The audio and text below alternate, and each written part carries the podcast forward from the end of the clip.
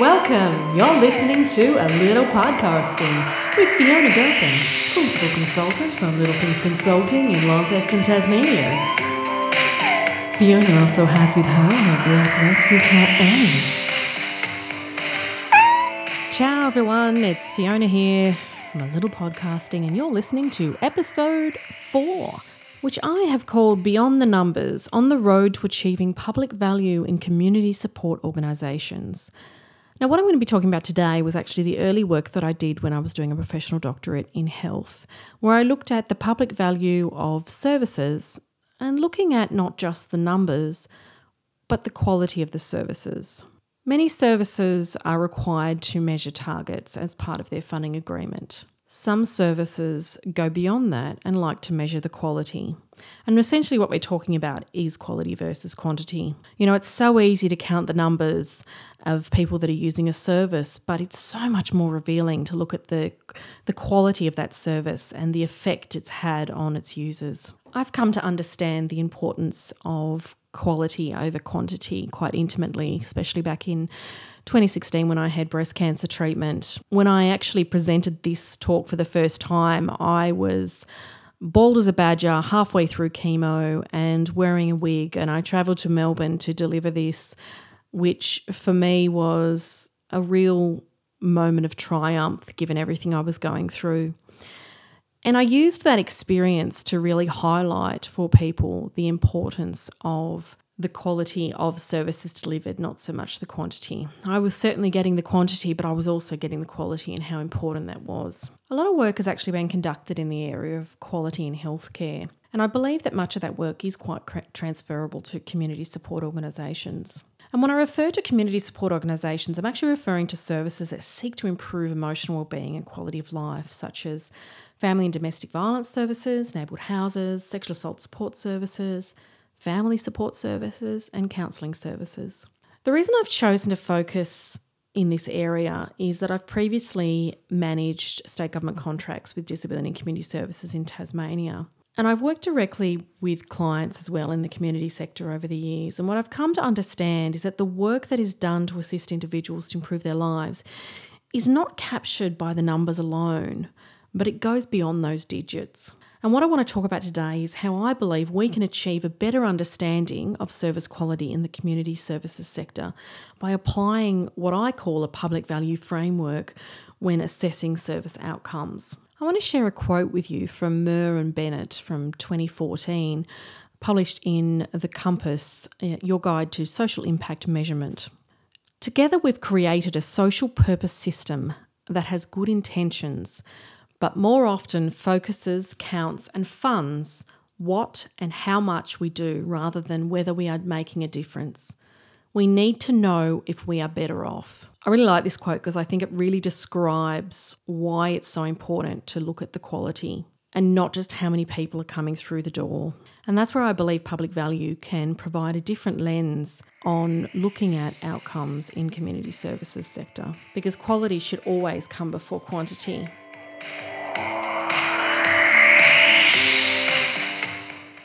What is public value? People often ask me this question when I talk about public value. So, public value is really essentially the value for the public or for the citizens. And public value of service delivery is really about the experience and the impact that goes beyond that individual and the support provided. So, really understanding how valuable the services that are delivered are to the public as a whole and to citizens not just what they actually want, but what they actually need. Public value used to be a government term. It was developed by a gentleman by the name of Moore. And the idea initially was around building trust in government services because it's government's responsibility to produce public value through the services they provide. And usually we see that in healthcare, education, the justice system, etc. However, many of the services that governments used to provide have been outsourced to the private sector, especially in Tasmania. You know, we've seen a lot of this happen in certainly in the disability sector more than anything. And therefore, what we're seeing is that if the government aren't delivering a lot of services that they used to, that are used to be classed as services that should be providing value to the public through government money, they are now being delivered in the, the private sector, then therefore the public value is essentially being transferred from the public to the private sphere, and for the public value is now the responsibility of many private sector organisations or community organisations that deliver those services on behalf of the government using government funding. I wanted to clarify what I mean when I talk about public and private services. So, when I'm talking about public services, I'm talking about government delivered services, and private services are non government delivered services. And often the community sector is called the non government sector or the not for profit sector. And so that's what I refer to when I talk about community support services. From all the research that I did in this area, it came very clear to me that the private sector is in a very good position to deliver public value for the services that are funded by the government and in many ways are better positioned to do so because they are able to be a lot more flexible around meeting the needs of individuals. They don't have those political climate constraints that come with government, and they don't have to worry about that broader responsibility to the people that government has. So essentially, they can focus on their area of expertise and focus on delivering those services. I think the main limitation would be the uncertainty of funding. So, in some cases, that can really impact on um, the longevity and the capacity of a service if they don't know whether the funding is going to continually be renewed. And I suppose that's why, you know, measuring and really understanding the importance of a service is so important. So if that can be demonstrated to government, then ongoing funding is much more likely than if it's not able to be demonstrated. So public value can be used to identify the value services provide to the public, and this can be done by asking the questions and evaluating whether the outcome was positive. So I actually developed a framework which I will share on my social media sites and and really, what that looked at was what are the questions that would need to be asked to really look at the quality of a service and really determine the public value. So, there were four regions that I decided on, and they were initially they were government, community sector organisations, the service provider, and the consumer. So, for government, the, a positive outcome would look like value for money and for the community sector as a whole. So, that's looking at all community sector organisations as a whole group.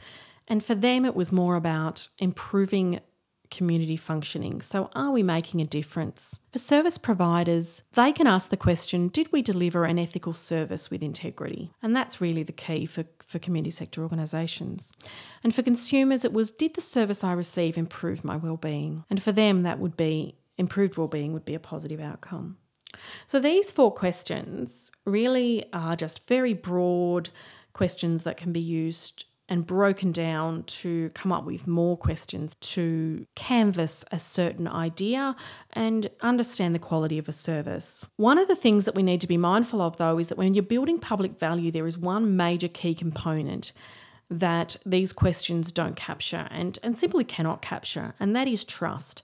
Trust is the key component of public value. You could provide the best quality service in the world, but if you're not a trusted service or a trusted organisation, then the public value is simply not there. And when you think about the origins of this term, it came from government. You think about the behaviour of governments either today or previously. If you don't trust a government, even if they do something good, you don't value what they've done. And I can think of a million examples where that might have happened. So, trust is the key component. So, other than just developing the quality, it's important to also develop the trust in your organization so that people can truly rely on what you're doing and truly believe in what you're doing. And that is that is an essential component. So, how do we identify the public value? I guess it's with measuring outcomes. And measuring outcomes has really become the the buzz term of the day i think. It certainly was when i wrote this and it certainly is still today. So let's talk about outcome measurement and what that might look like. I want to give you an example. So this is an example that i drew on as a contract manager with the state government, and it is purely an example, but I've used my experience to pad it out. So, a small family violence service who receive government funding of approximately 300,000 per year would like to explore the following. They want to better understand how to improve their services. They want to be able to demonstrate quality to their funder and they want to produce evidence to apply for other funding applications. So, when we consider this example, what do we need to think about? So, how can they improve their services? How can they demonstrate to their funder that they're a quality service? And how do they market themselves when they're applying for other funding? So, from a consumer perspective, they need to consider are they improving the well-being of consumers? And they could do that through surveys, through client interviews, through understanding the experiences of the people that attend their service. And that could be the individuals or it could be their carers as well. As a service, they need to look at the qualities of the services delivered. Sometimes looking at how many complaints and how many compliments are also essential as well as the surveying of consumers from the perspective of the community services sector, it's very much about improved community functioning. Now the difficulty is is that's kind of hard to measure because really what you're looking at is the well-being of individuals improved as a whole as a community. Has there been a reduction in domestic violence? And that is quite hard to measure. But sometimes places like neighbourhood houses are really good at capturing that because they do see large portions of the communities. From a government perspective, it's very much about value for money. You know, if they are funding a service, they want to know they're getting a value. They want to know that the service is competitive, that they're good value, both financially and of quality, and that the evidence is there to prove that. So, how does this then relate back to public value? When you think about public value, you can think about four areas in terms of how to demonstrate public value the what, the why, the how, and the when. So, the what is what information can provide an understanding of public value? Why is that information useful? How can this be collected and collated by the service? And the when. When is the best time to undertake this task of collecting this information? When you think about feedback, feedback can provide the service with individual level understanding of how that person has improved. Public value is really that next step. So it's not just what's happening at the individual level, but it's the impact of the improvement in that individual that has led on to improve the value to the public because that person's well-being has improved. So, for example, an individual attends a domestic violence service and is assisted with counselling and court support, and the individual is satisfied with the service they received. And this is where the feedback would cease. However, when we look at the public value, we want to know what happened as a result of the service received beyond the individual. Did the person have better health outcomes as a result of improved well-being and coping? Therefore, long-term effects of violence were reduced, and therefore health costs were also reduced. It may be that uh, the person has more capacity to parent because of the support they've received, lowering their um, stress levels and depression. It may be that they're able to form better relationships with other people. They may have less difficulty accessing employment because they are more well adjusted and therefore aren't as heavily impacted in their day to day lives.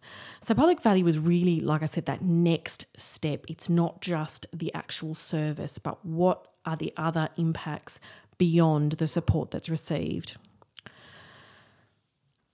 So, public value is an interesting topic, and it was something that I actually started doing my doctorate on um, initially back in 2016.